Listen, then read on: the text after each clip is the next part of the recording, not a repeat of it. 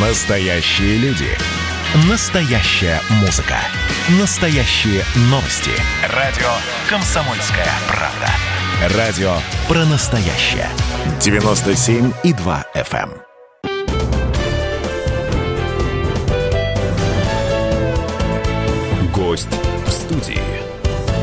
Здравствуйте, друзья. Вы слушаете «Комсомольскую правду». У микрофона Мария Баченина. Напротив меня мой коллега, спецкор отдела культуры медиагруппы «Комсомольская правда» Денис Корсаков. Денис, мое почтение. Привет. И сегодня мы принимаем в студии комсомолки режиссера Тимура Бекмамбетова. Здравствуйте. Добрый, добрый день. Ну, принимаем мы Тимура, потому что выходит его новый фильм, который называется «Девятаев». А до этого он назывался «Фау-2. Побег из ада». И сразу хочется спросить, а почему вы, собственно, поменяли название? А, вы знаете, очень просто, потому что пока фильм не был готов, и пока его не увидел Александр Михайлович Девятаев, сын, Сын. у меня не было уверенности, что я могу использовать это имя. И только после того, как я увидел, что фильм получился, и а, наследник, и семья а, Михаила Петровича увидели, что фильм получился, только после этого у меня появилась возможность это имя использовать. Давайте просто для начала расскажем тогда людям, кто такой Девятаев, Михаил Девятаев, потому что не все знают эту фамилию, будем откровенны. Пока. Пока. Да, к сожалению, я, так. я думаю, что э, это редкий, редкий э, случай, когда можно без сомнения говорить о том, что история и жизнь этого человека абсолютно невероятные. Человек, который э, смог вырваться из э, плена, убежать с самой секретной военной базы э, нацистов на, острове Узидом, который разрабатывалось э, оружие возмездия, это баллистические ракеты, и в 1944 году они полетели уже и, в космическое пространство, и, и это был самый, наверное, секрет, один из самых секретных мест в, в Германии, и он оттуда смог улететь на этом самолете замечательном с- вместе с командой, увезти с собой 10 человек, а, спасая свою честь, и спасая свою жизнь и честь. И Самое, наверное, все-таки важное для меня это подвиг не приключенческий, а подвиг человека, который 12 лет после этого э, находился, был изгоем. Потому что это настолько невероятное было приключение, настолько невероятно, что никто ему не верил, включая ни спецслужбы, ни, пил- ни, ни пилоты другие, никто. Невозможно угнать самолет такого размера, если ты не учился им управлять. И его проверяли, его допрашивали, но в общем, прошло 12 лет, и только 12 лет спустя его нашел Королев, Сергей Королев, который с ним встретился сразу после побега, и которому он передал многие-многие э, э, секреты, информацию о том, что там и как на этом острове, и он его нашел, и его в 1957 году ему дали звезду Героя Советского Союза. И подвиг 12 лет терпения, это было для меня еще более значительно, чем И это информация о ракетах Фау-2, которые, собственно, там разрабатывали, и которые должны были стать гитлеровским оружием возмездия, так называемым, и да, бомбить. Да, да. Они, Форн Браун, это, это оружие было создано, эти ракеты летали.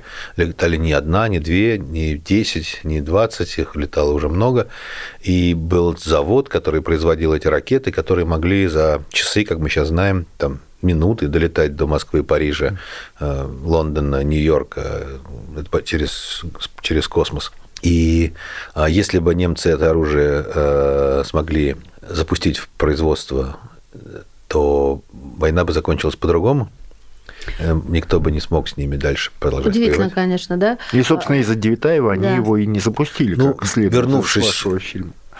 Вернувшись э, из плена, он э, по стечению обстоятельств он угнал самолет, на котором находились секреты, э, э, большое количество секретов, доказательств того, что это оружие действительно создается, потому что это был самолет, на котором проводились э, во время запусков все измерения. И там были все данные по, по там, баллистике, там не знаю чему там, да. И попав в руки нашим, нашим сначала спецслужбам, потом нашим ученым, Королеву в том числе, э, все поняли, что это серьезно, что это правда происходит. И... Ну вот здесь, почему они... Вот я когда смотрела фильм, я поняла, что эти документы – это как паспорт спасения для них. Раз, ну, то есть мы не предатели, потому что смотрите, что мы привезли. А, и, и все равно случилось вот то, что случилось и с ним, и с его товарищами. Ну, Пускай нет, с товарищами случилось... Ну, вы знаете, ну, нам очень сложно. Я, я, э, э, секрет, документы по Девитаеву, по этому побегу, на самом деле не рассекречены. Серьезно? Я не знаю, знаю почему. Есть информация, которая была в 1957 году опубликована, вышли книги, он стал героем, но подробности э, до сих пор никто не знает, что там произошло и как он попал на этот остров, и странное стечение обстоятельств, э, и то, что случилось с ним по, по прибытию, когда он, оказавшись э, уже э, после госпиталя, оказался опять в фильтрационном лагере, в том самом лагере, в который его отправили немцы. В том же самом бараке он находился. А это как? Это вот в фильме этого нет? В фильме этого нет, потому что ну, фильм это фильм про историю побега. Мы не, не, не можем рассказать всей жизни э, замечательного этого человека. Но есть э, одно обстоятельство важное, э, чем я руководствовался. Это рассказывать то, что рассказывал сам Девитаев. Потому что я очень боялся и не хотел додумывать, досказывать легенду, которую он сам о себе сложил. Угу. Это то же самое у меня было с Алексеем Сергеевичем Леоновым, когда мы делали фильм «Время первых».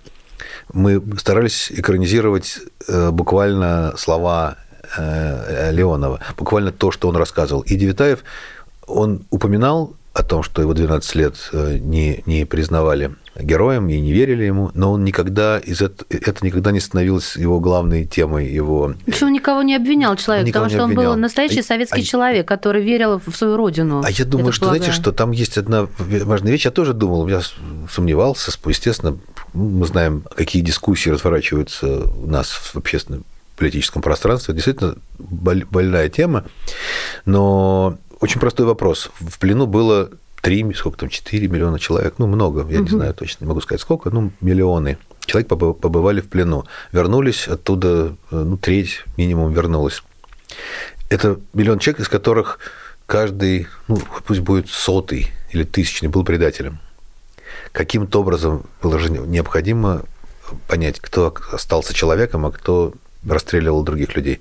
Поэтому процесс фильтрации, он был оправдан, вы объясним, сказать? объясним, объясним, оправдан, ну как, ну как мы же не, мы не ну, можем. Ну сложно, да, применить здесь этот судить. глагол оправдан. Оправдан, ну оправдан, да, ну а сам приказ, по которому э, миллионы людей оказались предателями Родины, это, это жутко знаменитый. после того, что они. А хорошо, в наши дни тоже вокруг чего существует такая активная общественная дискуссия, есть ощущение, что у нас такая традиция сложилась к соответствующему празднику соответствующий фильм к Дню космонавтики э, фильм о космосе, к Новому году фильм про Новый год, да, вы ко всему, Это кстати, сложилось, сложилось, да, сложилось да, где? Ну, как вот в нашей стране, в нашем кинематографе. Вы уверены, что это в стране, а не в мире? А, слушайте, я вот рассматривала все таки нашу страну, в мир не могу рассматривать, ну, ну потому что, ну, как-то не проанализировала. Я здесь живу. Я вот проанализировал, я вам скажу, что это происходит в каждой стране. Это нормальный обычай, да? Конечно, вот? потому что это связано просто с э, вниманием людей. Э, в китайский Новый год все китайцы смотрят фильмы про свои традиции традиции про свой китайский Новый год. В Америке в День независимости выходят фильмы обязательно про то, как пришельцы э, атаковали Пытались Землю, а, а, Брюс, да. Да, Брюс Уиллис или, или, или Том Круз, Том или Круз, Том Круз да. бросился спасать э, Америку и мир. То есть так или иначе, э, а на Хэллоуин обязательно в Америке показывают фильмы ужасов, а на, на Рождество показывают сказки рождественские. Это связано просто с тем, что ждет зритель. Потому что праздник это же не выдуманное кем-то сверху, это же народ. Э, я поймите э, меня правильно, я принимает. просто предполагала, что фильмы о победе, а это, знаете, я хотела сказать, э, то немного, что у нас есть, а я сейчас скажу, это единственное, что у нас есть, нет, что формирует нашу. Нет, не согласен. Да, еще 12, еще полет в космос. Нет, Юрий Алексеевич Гагарин. Нет, не такая последовательность. Новый год. Да, первый Новый год.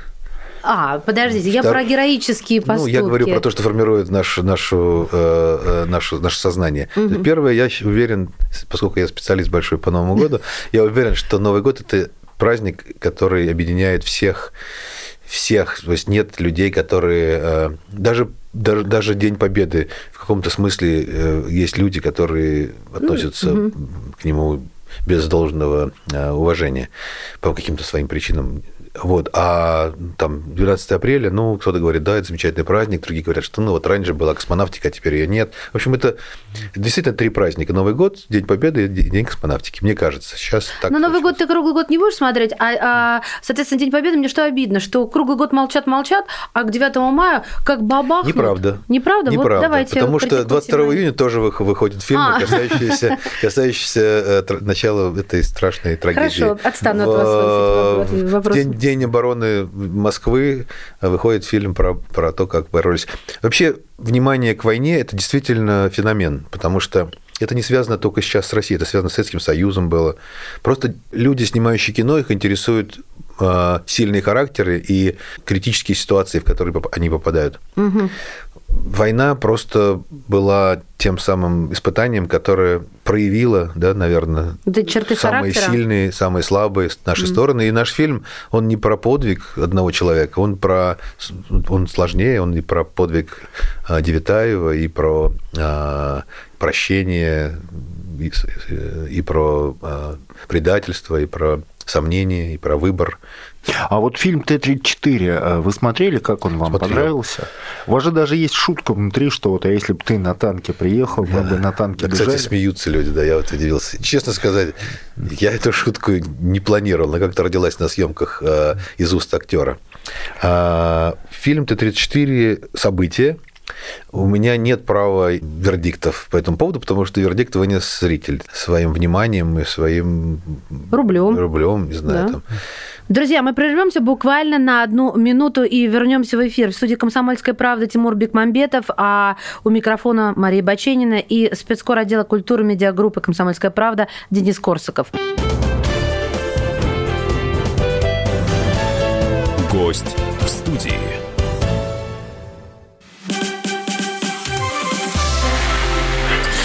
Было начало. Это действительно история, которая будоражит. Так вся страна обалдела.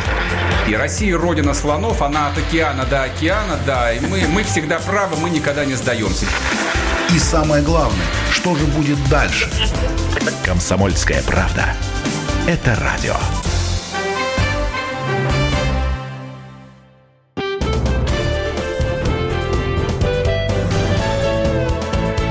Гость в студии.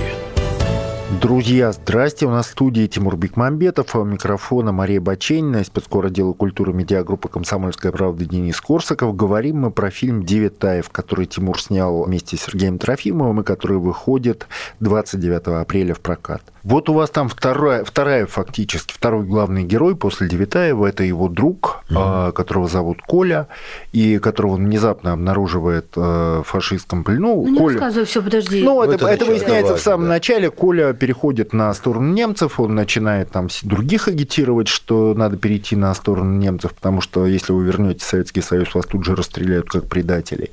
И это вот вся линия тянется через весь фильм. Этот Коля, это реальный человек или это вымысел? Это единственное единственное, единственный вымысел, который э, есть в фильме. Я пошел на это потому, что кроме приключения, кроме борьбы с обстоятельствами, не летит самолет, кончилось топливо, там подбили фашисты.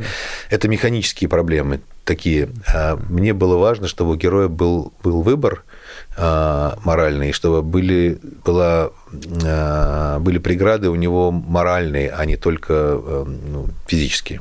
Ну да, какой-то внутренний спор, да? И поэтому собой. я не мог, поскольку все герои остальные фильмы это реальные люди, это э, там те, те э, военнопленные, кто вместе бежал с ним, они все реальные люди. Я не мог за них, для, для них додумывать, не мог драматизировать их образы, я не мог придумывать им никаких черт, о которых... Э, у них бы не было, да? У них не было или mm. о них не написано. Теперь уже же непонятно, что было, что не было. Теперь вопрос только о том, что записано было в этих книгах. Mm. Поэтому я был вынужден сформировать образ э, антагониста, противника, который бы был э, делал фильм напряженным, драматичным и помог бы проявиться, проявить, проявиться нашему главному герою.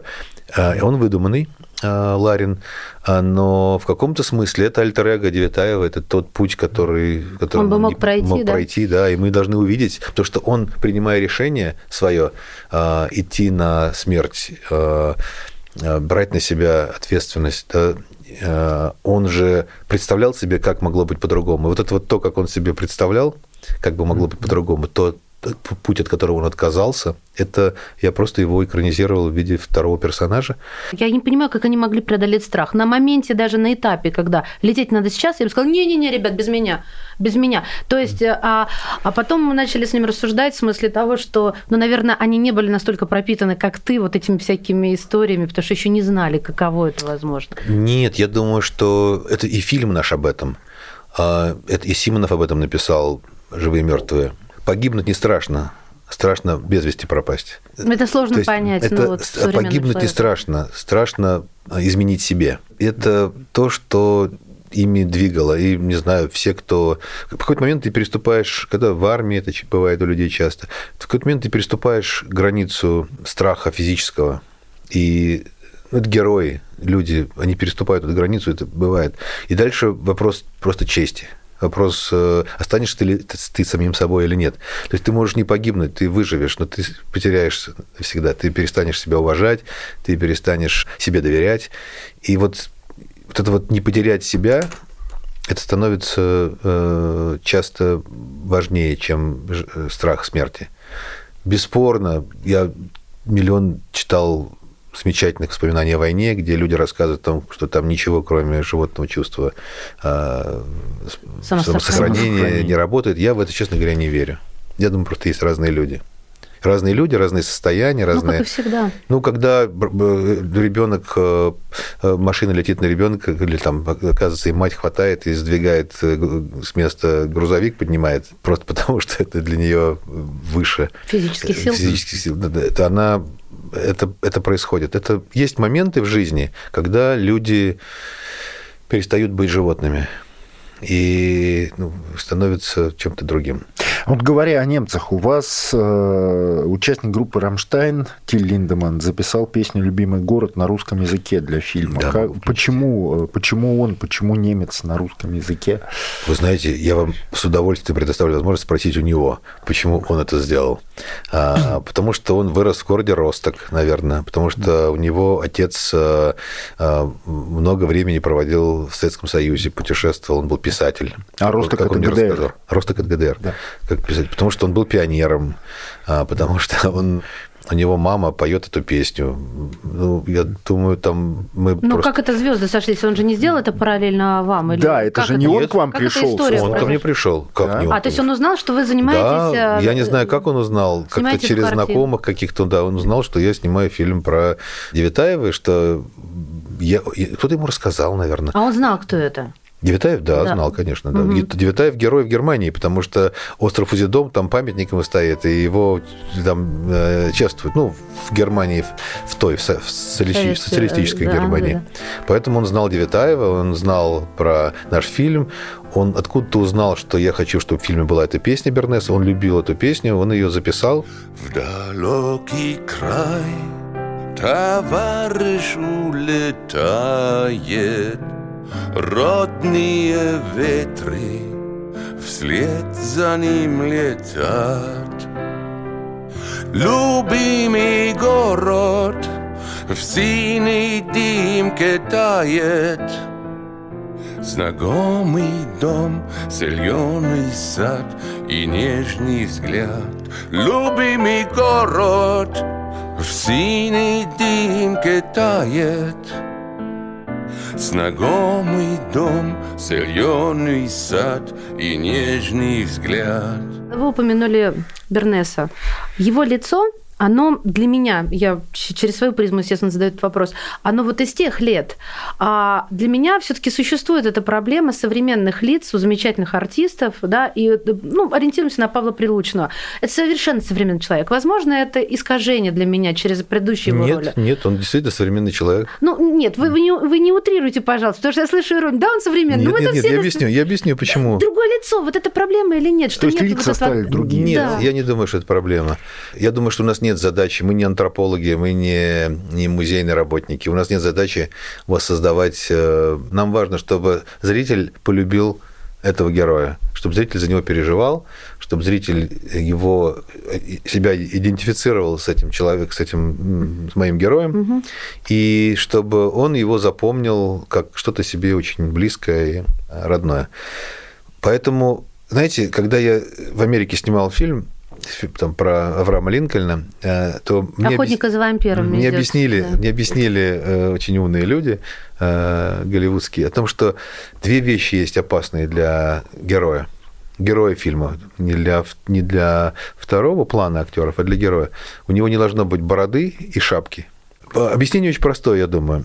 Борода, какие-то исторические, исторические шапки, они делают человек, одевает как маска, одевается на человека. То есть он становится уже не тобой, а каким-то существом в маске. Потому что борода и шапка это закр... меняет образ, делает его... Процент лица становится не, наиме... про... не процент, а вообще образ, он, это маска. Это, а. это некая, некая карикатура. То на... есть ты не можешь с ним идентифицироваться. Да, ты не можешь себя с ним никак идентифицировать. Труднее можешь, но труднее. Поэтому это крайне редко бывает.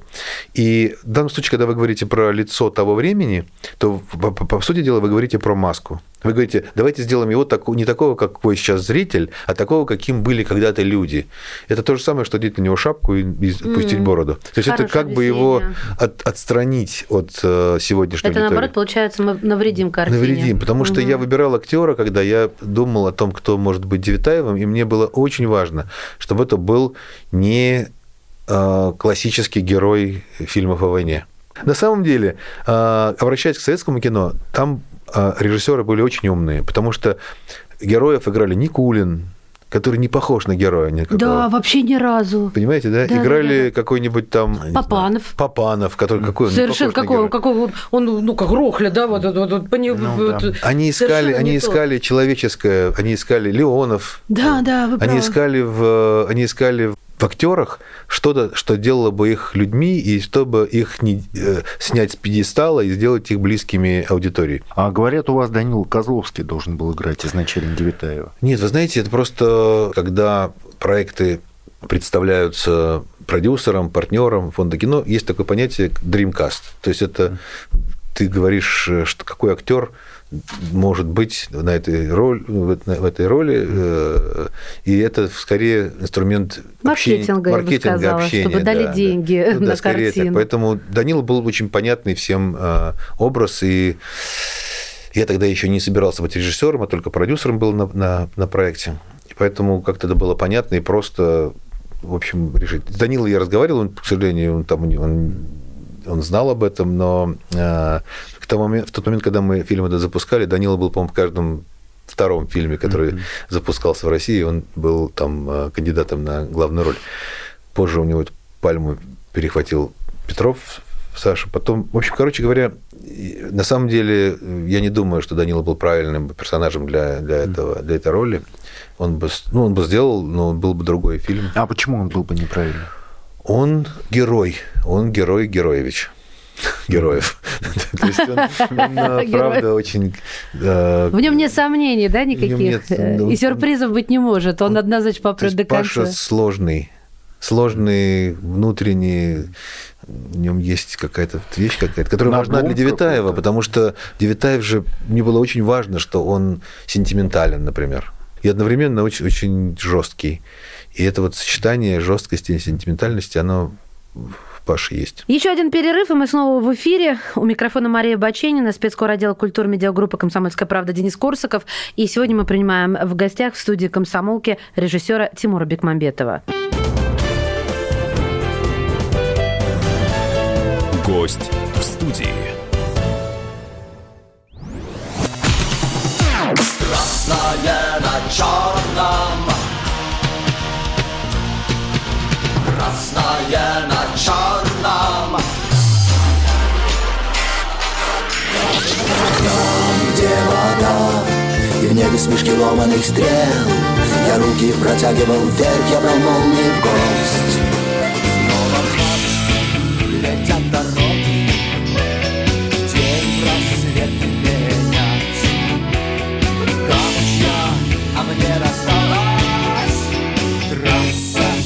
Е-95 Опять игра, опять кино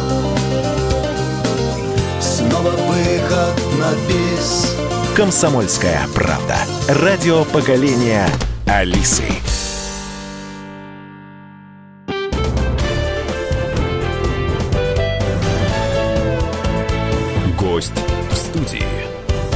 Друзья, у микрофона Мария Бачинина, Денис Корсаков, медиагруппа «Комсомольская правда». Но это не главное. Главное, что у нас в гостях Тимур Бекмамбетов, замечательный режиссер, у которого выходит фильм «Девитаев». Я про национальную идею. Помните, мы вначале все таки про вообще про наше восприятие. Не хватает очень фильмов, тех, которые действительно формируют национальную идею, формируют вот это вот э, а, какое-то какое чувство родины. Я сейчас в хорошем смысле, без лишнего пафоса, поймите меня правильно. Вы бы взялись за сериал, который, так скажем, смог бы работать над формированием вот этого? Извините за формализм, Нет, вы, но думаю, вы вам не понятно. извиняйтесь, мне понятно, просто я с вами не согласен по нескольким позициям. Первое, национальную идею невозможно сформировать, если ее нет. Как ее можно сформировать? Нет, погодите. А, я... она, если она есть, то она есть. Ее невозможно искусство, невозможно. Это большое заблуждение, что какой-то человек может сесть и сформировать национальную идею. У, ну, меня... у нас пытаются это постоянно. Я считаю, что это возможно, даже больше. Я с вами не согласна. Я... Ну, хорошо. Ну, хорошо, но я думаю, да. что он может услышать ее, как-то вот почувствовать, но сформировать, сманипулировать ее невозможно. Хорошо, я по-другому поставлю вопрос. Вектор другой. Над сериалом Золотой век турецким плачет полмира, и мужчины, и женщины. Так. О, он помогает экспансии этой страны, которая сейчас невооруженным взглядом заметна любому. Вот а. я хотела бы такой же сериал у нас, чтобы все, весь мир рыдал и ждал следующей серии. Хороший вопрос. Я думаю, что люди должны рассказывать истории, которые они хотят рассказывать. Рассказывать их искренне, с любовью. Мы не должны думать о том, какая там будет национальная идея. Мы должны рассказывать то, что мы чувствуем. А то, что потом из этих вот многочисленных э, историй, которые снимает турецкое телевидение, появляется потом э, этот век. Золотой век. Великолепный век. Великолепный век. Я ошиблась? Да, да. Я, я, я, я не люблю эти а дела. А я думал, с серебряным веком, что золотой. Не, не, простите, я видите, Да, великолепный век.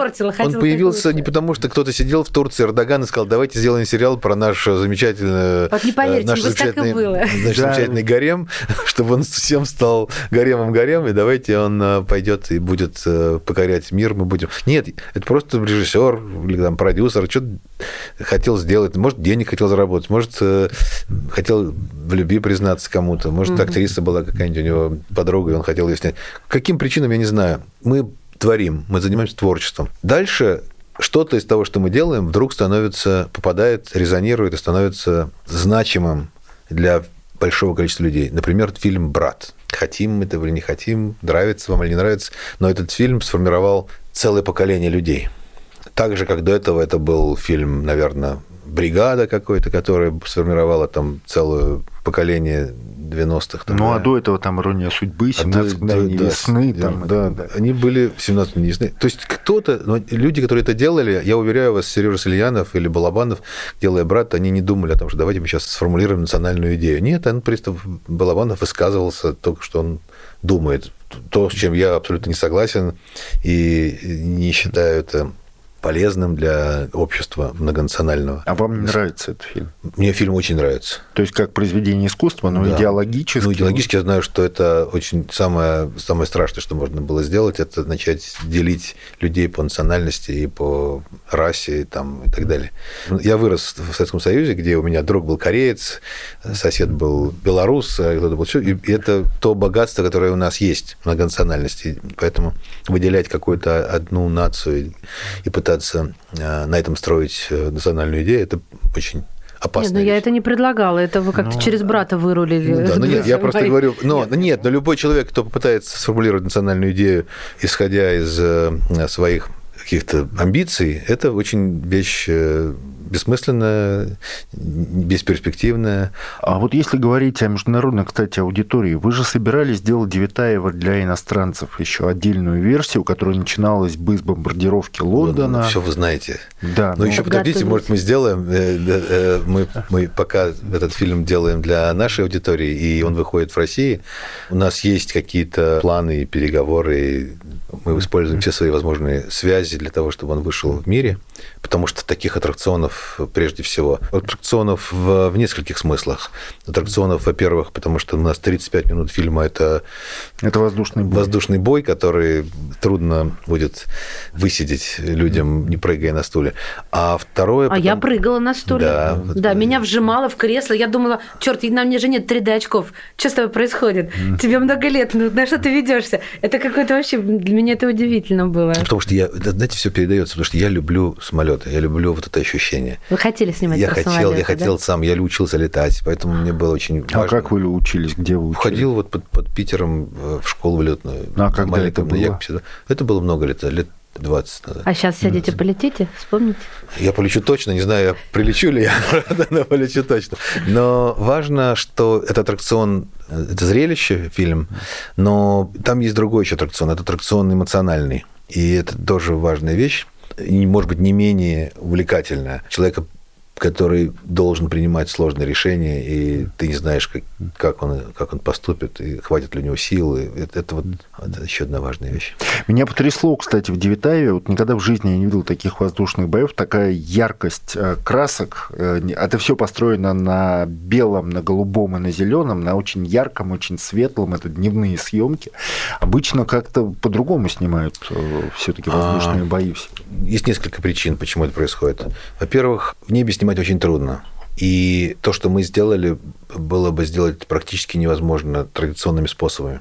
А вы скажите, что вы сделали, а то слушатели а, не очень мы, понимают. Мы да. сделали очень простую вещь. Мы летали в небе на самолетах, снимали фоны, снимали небо, богатство. Ярко-голубое небо, ярко-зеленая земля, много солнечного света. Света. Да. Все такое сияющее. Да, просто. а потом мы э, пригласили партнеров наших, компанию, которая производит самый лучший в мире э, симулятор воздушных боев. Мы сценарий э, разыграли, обсудив с ними. Э, я режиссировал хореографию боя, и реальные игроки, геймеры на самолетах в игре летали по сюжету, который описан в книге у Девитаева.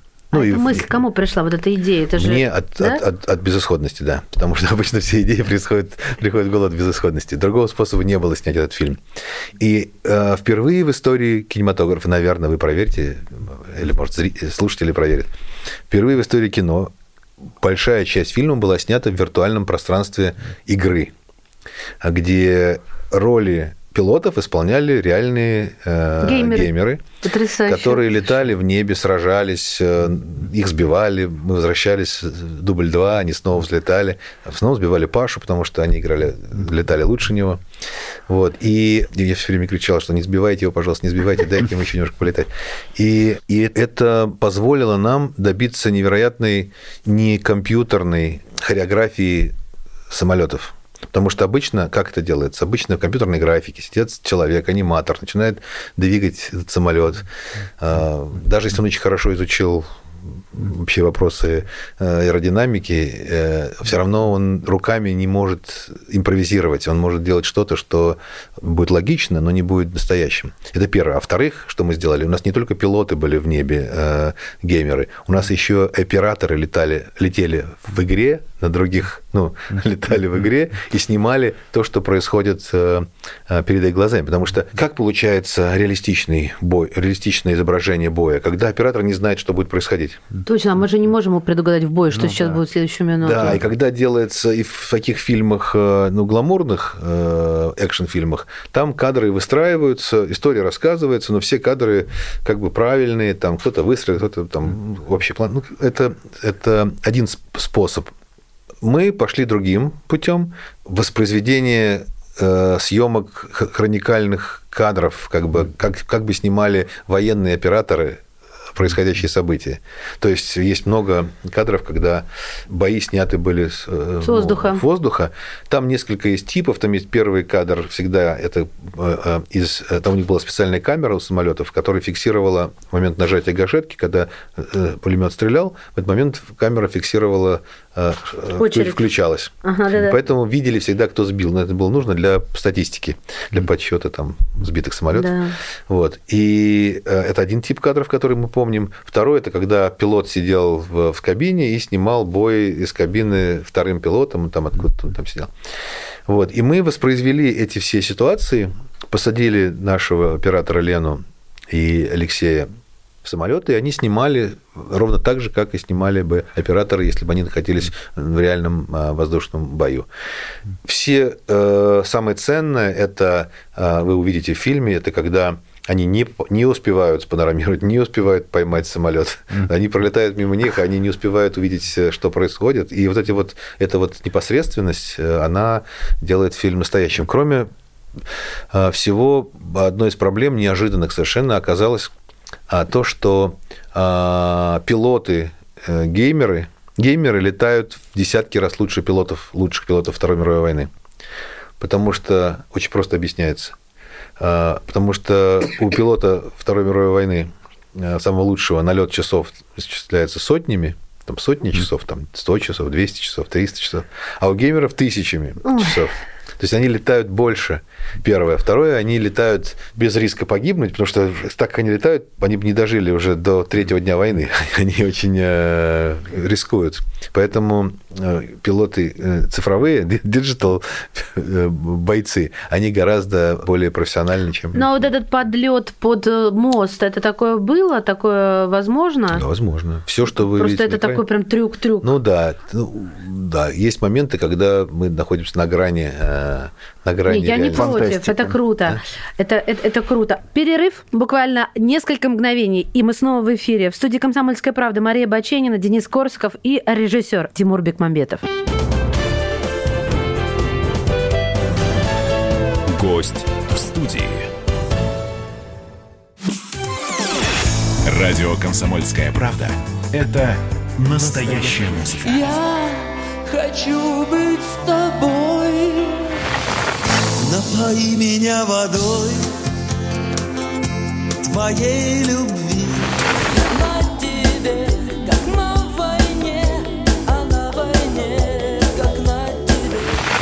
Настоящие эмоции. Это то, о чем я, в принципе, мечтал всю свою сознательную жизнь. И настоящие люди. Мы ведь не просто вот придумали и пошли на полюс. Мы к этой цели своей, ну, лет 10 готовились, шли. Радио «Комсомольская правда».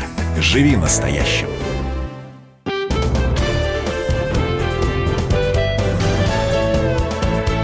Гость в студии. Друзья, в студии Тимур Бекмамбетов, замечательный режиссер, у которого выходит фильм «Девитаев», а интервью у него берут Мария Бачейна, Денис Корсаков. Мы говорили про пандемию. Как вы ее перенесли? Вы привелись вот для начала. Нет, я переболел прививку. просто.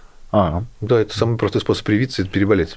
Ну а. нет, не надо нам вот это вот антинаучное. Вы легко, вы легко перенесли? Да, легко. Да, ну, это вот только так, день. а так надо… Да. Один день. Слава богу, что легко. Вот в плане именно кинематографа, вот мы сейчас говорим про мобильную версию и так далее, ведь э, год назад всерьез опасались люди, что больше все кинотеатров никаких не будет, что все это уходит на мобильные телефоны, Но на я думаю, что эти опасения компьютер. не были э, тем более на телевизор Без, большие. Я не думаю, что эти опасения безосновательны. Я думаю, что бесспорно кинотеатры останутся и будут, и люди будут ходить в кино. Это, все это будет. Просто этот рынок не будет расти. Тот бурный рост кинотеатров, который был в течение последних там, 20 лет, его больше не будет, мне кажется. Потому что появились другие формы э, развлечения, игры и так далее. Но то, что было, то останется, я уверен в этом. И так же, как никуда не делался театр с появлением кино, так же никогда не делалось кино с появлением телевизора, так же никогда не денется и телевизор, кино и театр с появлением интернета. Тоже есть... вспоминаем «Москва слезам не верит» и да, про, да. про телевидение. Я думаю, что, я думаю, что все это будет жить, просто не будет той динамики, которая была у кино. То есть того количества, когда вот сегодня было 500 экранов, завтра было, стало уже 1000 экранов, потом 3000 экранов, потом 5000 экранов. Этого роста, наверное, не будет. Но кино хорошее будут смотреть, потому что это вопрос социализации, вопрос не, не фильмов. Это не, люди ходят в кино не, не, не фильмы смотреть. Фильм это повод просто пойти вместе, mm. куда-то вместе. Очень важный момент, который мне интересно у вас спросить. У меня. Да, потому так. что в этом фильме есть только одна женская роль, это в начале и в конце. И в фильме нет женщин. Вопрос, что вы думаете по этому поводу? А Насколько меня- это интересен фильм для женщин? Я сейчас скажу, я тем более, это очень адресно, потому что я всегда мне нужна любовь э, и, и взаимоотношения. Во-первых, я этого не заметила в фильме. Я это узнала только когда готовилась к нашей вот э, нынешней встрече. Осознал. А, да, осознала, спасибо, что подсказала. Я стала посмотреть, смотреть кастинг, ну, то есть те, кто играли, и думаю, так, а девчонки, девчонки, так, как, знаете, пальцы ничего. И вот тут меня осенило, что одни мужики. И совершенно для меня это прошло незамеченным во время фильма. Ну, как вы думаете, что женщина может для себя интересного найти в этой истории? Нет, ну она может там Сжимание найти. Павла Прилучного, например, для себя. А. Все-таки же для девушки очень важно для каждой выбрать а, между Прилучным и Чина- И- Чинаревым. А, Между двумя, ну, я не имею в виду актерами, я имею в виду их героями, между человеком, который а, абсолютно справедлив. То есть то, что, все, что сказал а, Чинарев, герой Чинарева а, в фильме, абсолютная правда.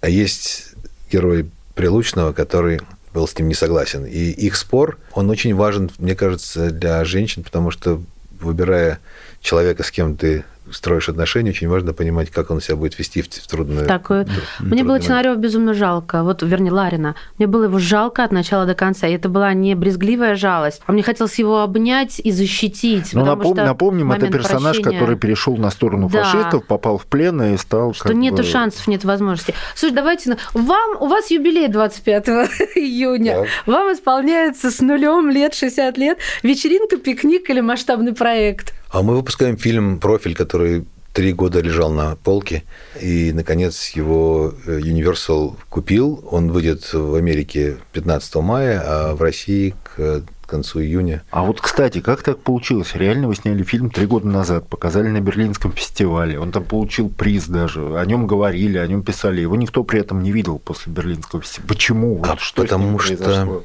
Потому что я принял решение абсолютно нерациональное. Все мне в Америке объяснили, все студии, все мои агенты, что если ты не продашь этот фильм сейчас, он никогда не увидит зрителя. Потому что статистически, по прецедентам, фильмы должны быть проданы в год, когда они производятся. И каким-то чутьем, что ли, я сказал, нет, я его продавать не буду, и время его еще не пришло. Все предложения, которые были, они были без того энтузиазма, который я испытывал по отношению к фильму. А я ждал, его время придет. И так получилось, что пандемия... Да, вы расскажите, что это за фильм, потому что Это мы вас фильм- спрашивали, но это я вам расскажу, я спойлерить много не буду, но расскажу, что это фильм про британскую журналистку, э, умную, талантливую, неудачливую журналистку средних лет, которая для того, чтобы выяснить, как вербуют террористы, как вербуют девушек и вывозят их из Европы в арабские страны, для того, чтобы выяснить, как это происходит, она э, решила сама... Стать завербованной? Да, стать завербованной. То есть она притворилась, ей там 30 23, она притворилась, что ей 19, мейкап, там, костюм. И через интернет, по, по, по скайпу, а, переписки начала общаться с, э, с рекрутером, с тем, кто ее пытался завербовать. И пошла по этому пути э, выяснения, как они это делают, какими они пользуются методами, почему девушки вдруг, нормальные девушки, живущие в европейской стране, бросают все, родители школу, все и уезжают. Вот она пошла этому пути, и в какой-то момент она поняла, что она уже на пути. На пути. Перешла точку невозврата. Да, это... А этот фильм пропустят в России? Почему я не Ну, пропустил? почему? А потому что очень опасный фильм. Да, Чем? Я сейчас слушаю и прям думаю, господи, Ну, он слушай, же должен про- пройти худсовет. Про Опасный девушку чем? Караулову мы можем А почему он заметки? опасный? Он показывает, как может, но не должно быть. А, Нет, он показывает... гер- гер- Ну, тогда фильм про войну нельзя снимать, потому что там тоже... Да, э, фашисты. фашисты. А это уже было, это мы уже свастика. не можем изменить. Погоди, Что? ты, Подожди, что ты не- на чьей там так? А что не ты на чьей стороне, на темной или на светлой? Ты за меня Не, должен не. быть. Не-не-не, я думаю, что он острый. Вы правильно абсолютно говорите, что он острый, что на эти темы э, не было фильмов. Да, да, вот поэтому мне неуютно. Ну, Вот, да, наверное, и вот по- поэтому. именно поэтому э, было э, три года назад было э, невозможно его правильно выпустить на экраны в мире. Mm. У нас другая проблема. У нас ковид. Какие террористы, mm. они исчезли. Знаете, в информационном, э, в информационном поле, в том числе «Комсомольской правды», есть ограниченное количество сообщений, которые зритель способен э, усвоить. Как только появился ковид, террористы просто пропали, потому что для них нет места в «Комсомольской правде». Да не нет, только в «Комсомольской нет, правде». Невозможно да. про них рассказывать, потому что все занято ковидом. Поэтому... У нас есть несколько вопросов из зала, которые мне не простят, если я не задам. Ну, потому что мы, так сказать, собирались с, с, с публики. Во-первых, а, где вы живете, люди интересуются, потому что вот тот самый знаменитый дом Диснея, да, он, не, он, он, он бередит да, ума и фантазии, да. Где вы творите, где вы живете, где вы работаете сейчас? Или вот везде и сразу? Я живу... Нет, я в Америке не был полтора года. Я живу в Казани, иногда в Москве наездами. В основном живу в Казани. Там мне очень нравится. Там, у меня... там многим а Каз... нравится. В Казани это, это как связано с вашей женой, извините, что у вас жена. Но это связано с моей женой э, в первую очередь. То есть вы к ней переехали, я, получается. Да, я шел по улице однажды в Казани и с, с Наташей, и навстречу шли какие-то женщины, э, такие, ну, не молодые уже, ну, разные. И они увидели нас и, и бросились, к, обычно все бегут со мной фотографироваться в Москве. А тут бросились к, к ней, говорит, спасибо вам большое, Наталья Львовна, вы нам там какой-то парк построили, там, ой, как спасибо большое, мы вас узнали, мы узнали. А потом на меня смотрит, говорит, ну и вы этот, как его, режиссер, как его зовут? А, ну, как это, как ваша фамилия? Так что я там нахожусь э, в замечательном, комфортном положении мужа популярный. Муж знаменитой женщины. И еще один вопрос. Когда будет и будет ли э, какой-нибудь масштабный а, проект голливудского размаха? Ну, конечно, все ждут Анджелину Джоли, которая нас бросила после и не дала снять продолжение, как я понимаю, э, особо опасен, Wanted. И, может быть, что-то такое будет? Вот. Наверное, будет. Я просто двигаюсь туда, где мне интересно, и снимать второй фильм с Анджелиной Жоли, третий, мне было мне как-то не очень э, интересно.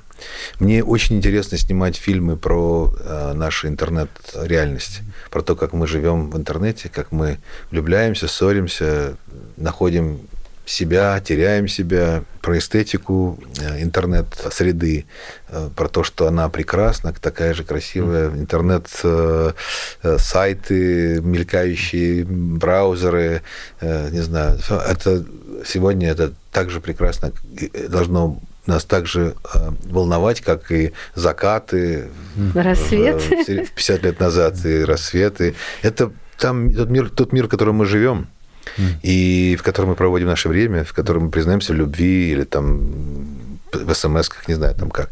И поэтому мне предельно интересно посвятить свое время изучению, исследованию, творческому исследованию этого пространства и нашего обитания. Вы мечтаете об Оскаре? Вы хотите, чтобы он у вас когда-нибудь появился? Вы знаете, нет. Не, ну, ну, как не знаю сказать. Я бы, мне было бы, наверное, любопытно. Тут э, красная лампочка такая, вранье. Мне, мне было бы любопытно, наверное, как-то это... Ну, вообще я очень боюсь, стесняюсь вот этих мероприятий. Премьер, вот мне сейчас 20 Ну вот сейчас 22... вот на Циолковском вы на фестивале вы получили э, приз. Да, но это вы просто меня Игорь попросил, я... Э, Игорь Гольников имеется в. Попросил, я поехал поддержать фестиваль. Мне просто, правда, мне очень э, некомфортно. некомфортно. Я даже фильмы свои во время премьеры стараюсь не смотреть, а выхожу из зала. Ну, что я не, я не могу. Я почему-то не знаю, почему. Что это такое? Нет, Надо ну это как мне слушать, например, эфир свой в записи. Я не могу, да, мне плохо. какое-то ощущение, что ты... То ли, что тебя сейчас разоблачат, что ты... Это называется синдром самозванца. Да, синдром самозванца. Вот, точно. Психология, да. Правда? Ну, видимо, у вас что-то такое есть. Вы поинтересуетесь у специалиста. Я поинтересуюсь. Потому что я-то не психолог. Слушай, ну, мне кажется, уже пора отпускать человека. Тимур Бекмаметов был сегодня в студии «Комсомольской правды». Ребята, на экран выходит фильм «Девятаев». Идите в кино и смотрите. Оно того стоит. Спасибо большое, Тимур. Спасибо вам. Спасибо «Комсомольской правде». Мария Баченина, Денис Корсков. Услышимся. Гость в студии.